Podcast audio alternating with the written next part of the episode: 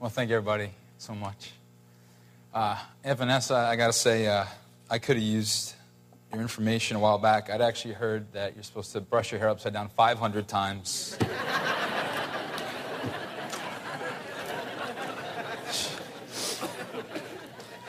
uh, over the last week and a half, we've had a lot of time together as family, and uh, it's been uh, it's been awesome. it's been hard. It's been fun. We've had a lot of time to talk through memories. I'll, I'll be all right. Don't worry. Just hang in there. I'll be all right. and uh, a lot of crazy mom stories. Uh, one that came out was uh, going out on the family boat, and uh, we were out in the middle of nowhere, and we kind of broke down. And uh, so mom had a great idea. Mom was going to save the day. And so next thing we know, we look over, and she's standing up on the front of the boat, one leg on each side, holding a towel as a human sail. And this was going to get us to shore. And uh, my idea wasn't much better. I can't bust on her too much because my idea was to paddle us to shore, except that was only on the left side, so we were going in a circle for about a half hour. Dad jumped into the water, found a jellyfish, and patched up the, the gas leak, and we got back home. It was great. So, another boat story. Um, that was a joke. Some people are looking shocked right now. Um, another boat story. My dad and mom decided to, to be a little adventurous one night, so they were out and uh, they decided to, to, sleep under the stars on the boat. And so dad's, uh, dad and mom kind of, you know, nod off. And uh, early the next morning, my dad is, is just out, you know, and just sleeping well. And all of a sudden he hears, whoa, whoa, whoa. And my mom falls square on top of him. And he opens his eyes, and there's mom in his lap. And he says, honey, what happened? She said, well, I, I was just out here looking at this beautiful sunrise, and I couldn't see it quite right, and so I stood up on the edge of the boat, and I was standing up there, and another large boat came by, and the boat started rocking, and I, here I am, you know. So, uh, more recently, my my family we were gathering uh, at the uh, fine dining establishment Wendy's, and uh, we were going to hang out and spend a little time there, and so we were on our way out there, and, and uh, in pulls mom and dad, and uh, mom sees our silver van. She comes running out, all excited to see us. She's jumping up and down. She's knocking on the windows. The only problem is we were already inside Wendy's. That wasn't our car. there, was, there was another guy in the passenger or the driver's seat who had also brushed his hair 500 times upside down, apparently. And uh, he was horrified. but this, uh, this was truly an amazing woman. Um, I think this shows she was an amazing woman, shows the impact her life had. Um, Caring Bridge and Facebook and Twitter and all the feedback and the people we've seen tonight who have said how their lives were changed by her. Um, over somewhere in the vicinity of 250 people came to visit her at the hospice in the last week. I mean, that's like most funerals. We were getting in trouble out there. Um, we know one of the nurses at Huntington Hospital she said that Huntington Hospital is talking about my mom, this, this woman. Um, her doctor told my dad that uh, she changed his life. Don't feel bad. I'm going to get through this. We'll be all right. She was an amazing lady, but tonight we really want you to know why. We want you to know why. Anybody got a joke? Um, as I was sitting there in the room this week, I began to feel like God was just downloading this message into my heart. And I'm going to get through it. It'll be all right. Um, a lot of you guys were drawn to her. You were attracted to her. You were blessed by her. Uh, you may be a Christian here tonight. You may not. You may have once had a relationship with God that you don't really have anymore. And there's all kinds of different people different places in their life right now. And everybody, every one of you was drawn to her, and you saw something in her. And there was something that sometimes you scratched your head at because it was a little bit different. It was unique, and it was, it was her joy, and it was her peace, and it was her love, and it was her patience, and it was her uh, connection, and passion, and satisfaction. And as I thought about her, I thought about a couple of other guys that lived a few thousand years ago, and these guys had a similar effect on people. When they walked around, people looked at them and they, and they didn't quite understand them. They didn't quite get what was going on with these guys. And, and the, these guys they, they were seemed to be just ordinary and, and kind of all the, the, the, the, you know, the big, the big deal people, all the politicians and all the religious leaders and and everybody important and all the educated people looked at these guys and, and they were just shaking their heads going, I, I, I don't get it. All the religious people, all the good people We're looking at this, these guys going, I don't understand. What's, what's the deal with these people? What's their secret? They seem to have something I don't have. I, am religious, but they seem to have something I don't have. I'm, I'm educated more than they are, but they seem to have something I don't have. And what, what is it? And were these two guys in particular, Peter and John, and, and they, they went around and, and, and they, they saw answered prayer like my mom did. And they brought people joy like my mom did. And, and, you couldn't shut them up about their faith like you couldn't shut my mom up about her faith. And, and they had satisfaction and they had hope and, and they had this passion that nobody could snuff out no matter what you did, just like my mom did. And so I guess the question running through my mind is what's their secret? Like, like, what's true of Peter and John 2,000 years ago that was true of my mom now? And so as I, I thought about that, I, I thought about this verse, which just so explains it. If you're here tonight and you're a follower of Jesus, you'll recognize it. If you're here and you, you were a follower of Jesus at one point in your life, I hope it challenges if you challenges you. If you're here tonight and you're not a Christian or a follower of Jesus, and you may not even believe in God, I hope I hope this connects some dots for you. Because these two guys were standing before these smart, educated, religious, powerful politicians, and they're all sitting there looking at them. And this is what is said about them in Acts chapter 4, verse 13. It says, When they saw the courage of Peter and John and realized that they were unschooled, ordinary men, they were astonished. And they took note that these men had been with Jesus. You see, what amazes us about my mom amazed people 2,000 years ago about other people.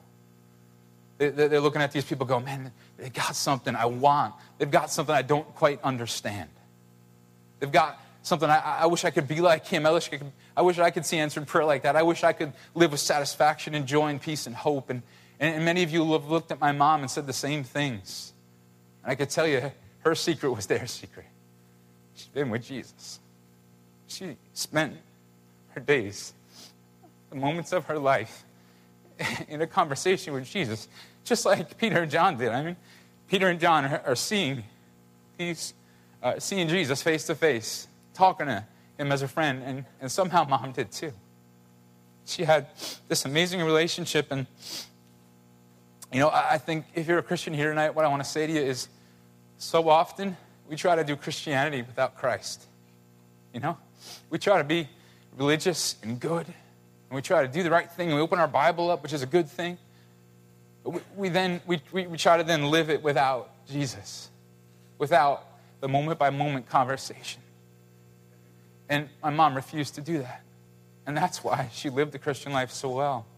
Because what you loved about her and what you saw in her was a glimpse of Him. It was a glimpse of Jesus shining through her. That's what you were attracted to. That's what you loved about her. She was a great woman, but I'll tell you what, in and of herself was nothing. It was a relationship with Jesus that fueled it all. And I love that the guys who saw Peter and John connected those dots back. They're going, there's power here, there's authority here, there's satisfaction here, there's joy and peace we don't understand. And they connected the dots back and said, wait a minute. These are the guys who had been with Jesus. And whether you're a Christian tonight or not, I want you to know. And I, and I hope to help you connect the dots back. Because that is what attracted you to her. That's why there's a thousand people in this room right now. That's why 250 people came in the last week to see her hospice care. That's why Facebook and Caring Bridge are blowing up with all kinds of comments of how she changed people's lives. It's because she had been with Jesus. She walked with him daily. She talked with him. It was like she could talk to him like she was talking to me. And you know what? When you live that life, something happens. There's something that's produced when you live that kind of life. And the Bible even talks about that in Galatians 5. The Bible says this the Bible says, But the fruit of the Spirit is the fruit or the result of, of living close to Jesus, of being near Him and with Him. The result of that, the fruit of that are, are these things. And, and I want to tell you, if you're here tonight and you don't believe in God, I, I get that. I, I get that. I understand skepticism and hurt and broken hearts and being hurt by the church or being disappointed in God. I get that. But if you're here tonight and you're going, man, show me some proof that God's real, show me some proof that His way works, I guess what I'd say is if you knew my mom, wouldn't you say that the things I'm about to read, the things that'll be up on the screen behind me, were true of her? Wouldn't you say that the things you loved about her and attracted you to her aren't just natural qualities of someone, aren't just a nice person trying to earn something from God, but are something altogether different, a little bit confusing. Things you wish you had pouring out of your life. And so, what's this fruit? What, what, what happens when you live near Jesus daily? Well, the fruit of the Spirit is love. My mom was so loving. Uh, I remember being a kid, and there was this time where I don't know how or why, but we came into contact with this little boy, and I was probably four or five years old, and, and he had a deformed hand. And, and she didn't know this kid really, she had just met him. And, and as a little kid, I was a little bit frightened by it, and I didn't get it. And so me and the other boys that were there kind of, you know, shied away from this kid. And my mom picked up on it, and I'll never forget this. And she went right over and she grabbed that little deformed hand, and she just put it in her mouth and kissed it. She was so loving. Why was she loving? Because she's a nice lady? No, because she'd been with Jesus. Joy. Loved mom so much because she laughed at all my stupid jokes no one else would laugh at. She was the best audience ever. And she just always had a smile. She was, had so much of God in her. And again, that joy is supernatural.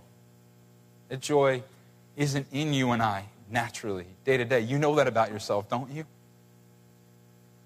And if you have joy today, the real thing, not happiness, not like entertainment or, wow, I got this new thing and look how happy I am, that wears off in six months, right? No, but the real thing.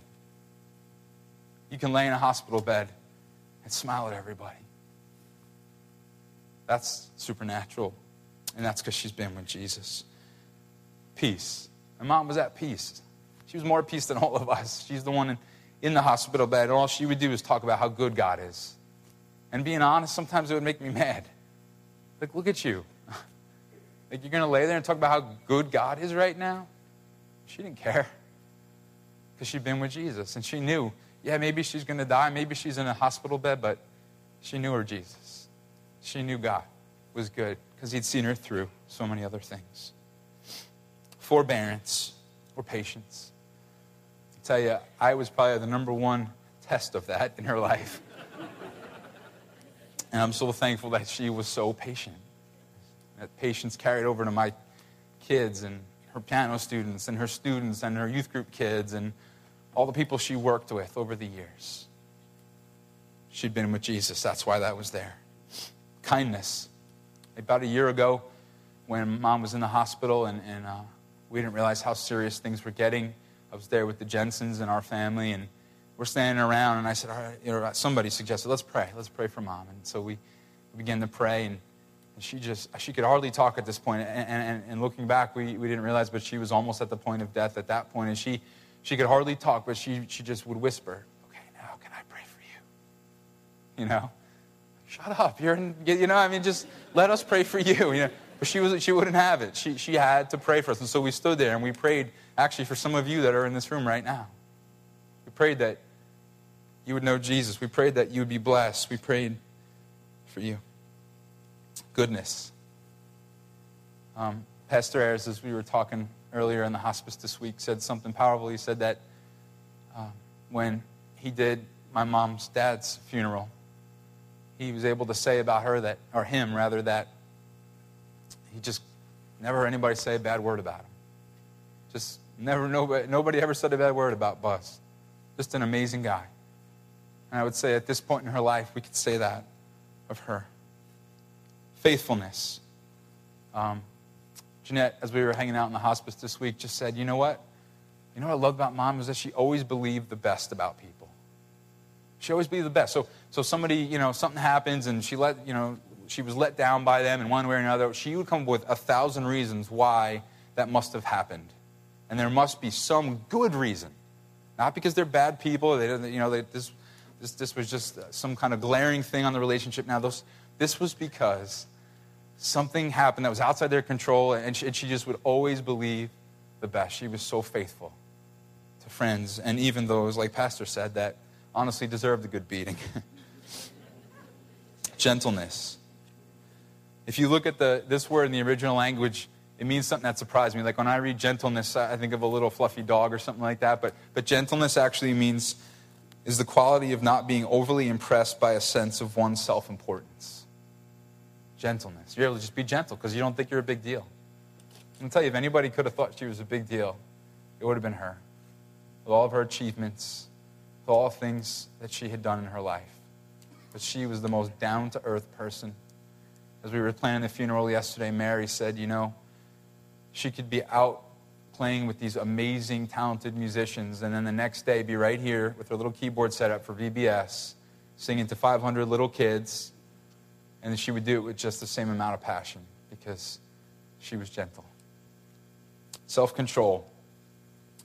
Thinking back on the recent years, I can't think of one thing that mastered her. I can't think of one thing. You know how we all kind of have those things?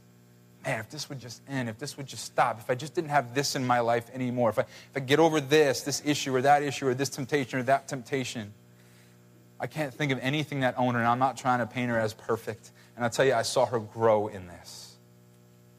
But this was a woman who had tremendous self control. And again, I'm not telling you she's a good person. It'd break our hearts as a family if you left here thinking, wow, what a nice woman that was. No, she'd been with Jesus.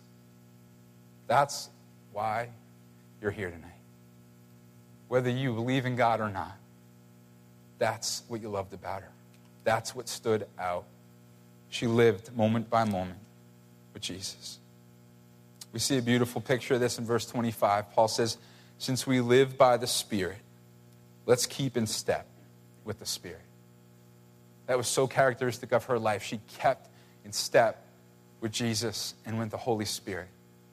She walked where he wanted her to walk. She went where he wanted her to go. She said what he wanted her to say. If you hear about this in the original language, what Paul's trying to say is just like a military troop, they walk in step. You know, they about face, they're going to turn together. They walk as one unit.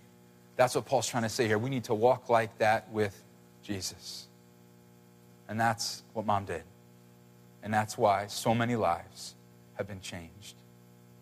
And so, my thought for you tonight, and really the bottom line of her life and of these verses, is that we are meant to live near Jesus.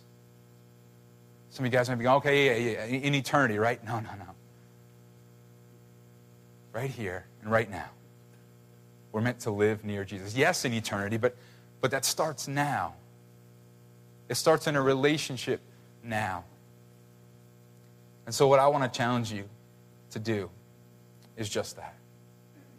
If you're a Christian here tonight, and I know a lot of you are, my challenge to you is would you live near Jesus? What I want to say is that there is absolutely no reason that all of our funerals can't look like this. There's no reason. Because my mom wasn't an extraordinary, extraordinary person because she was an extraordinary person. She was an extraordinary person because she lived near Jesus. And you can do that, and I can do that. Can you imagine if a thousand people lived near Jesus and impacted the lives the way she did? And so, if you're a Christian, I want to challenge you to, to begin. Maybe, maybe leaving tonight, your prayer would be God, help me develop a moment by moment conversation with you. Help me to live near you, not just like in the morning when I open my Bible or at bed when I open my, or at nighttime when I open my Bible, but God, throughout my day, would you help me live near you? If you were a Christian, and there was many of you here tonight, she impacted your life when you were a kid. You were blessed by her in one way or another. And since then, there's been tragedy in your life. The church has hurt you. You've seen hypocrisy. God's let you down. And yet we still look at Cheryl and we scratch our heads. And we're kind of there in our anger and our bitterness. And I live there. I know y'all don't know it, but I lived there for a good portion of my college years.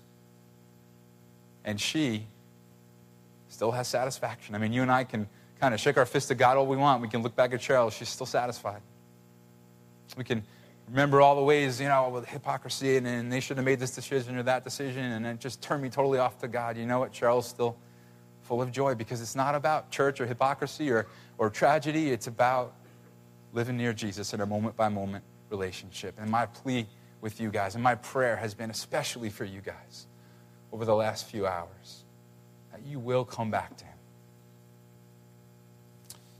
My last challenge would be to those who aren't Christians.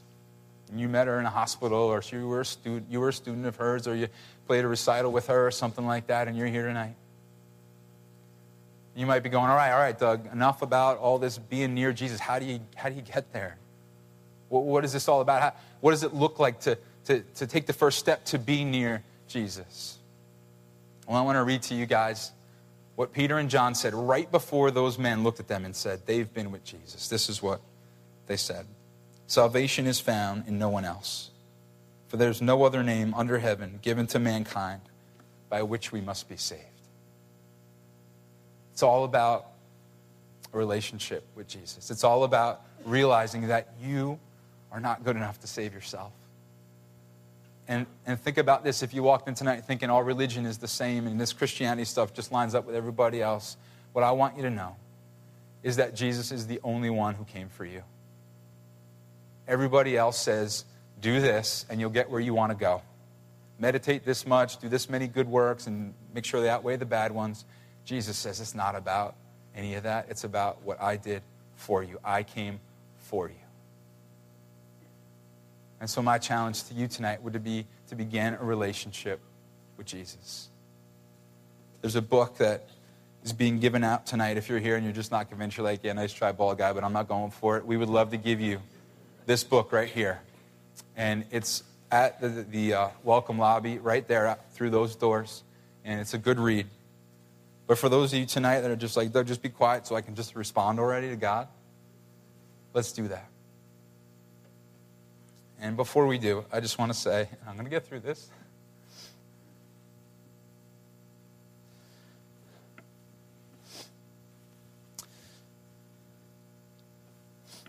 It would be worth it to go through this lives are touched. People come to know Jesus.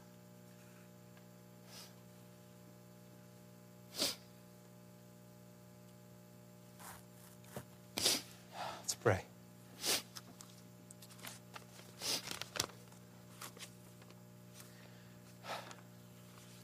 If you're a Christian, would you pray that prayer right now? God, help me to live near you. Help me to develop that moment by moment relationship with you, God. Help me to be an influencer because I'm connected to you, because I live my, my life near Jesus. So if you're a Christian, would you do that for a second? If you were a Christian, if you were a follower of Jesus, and tonight it's all coming back and it's just hitting you where you're at, then would you just run back to him, man? He loves you. He doesn't care what you've done. He doesn't care how many times you've cursed him out or you've yelled at him or he wants you. He loves you. He just wants to satisfy you again. This isn't about withholding from God what you think you want to withhold from him, which is your heart right now. Now, this is about finally getting back to that place of love and joy and peace that's found in him. So if you're were a Christian, would you look back to him now and ask him to be your Lord and Savior again? And if you're not a Christian here tonight, I want to give you an opportunity to put your faith in Jesus. This is all about your heart. It's not about the words you're going to say in a second. This is all about your heart and your desire to know Jesus, begin a relationship with Him and to spend eternity with Him, because that's where my mom is right now. And so if you want to pray to begin a relationship with Him, would you pray something like this? Just silently in your heart Jesus, be my Savior. Forgive me for my sin. I recognize I can't save myself. And I realize tonight you're the only one who came for me. And so I put my trust in you, and I put my hope in you, and I love you, and I thank you for this gift of eternal life.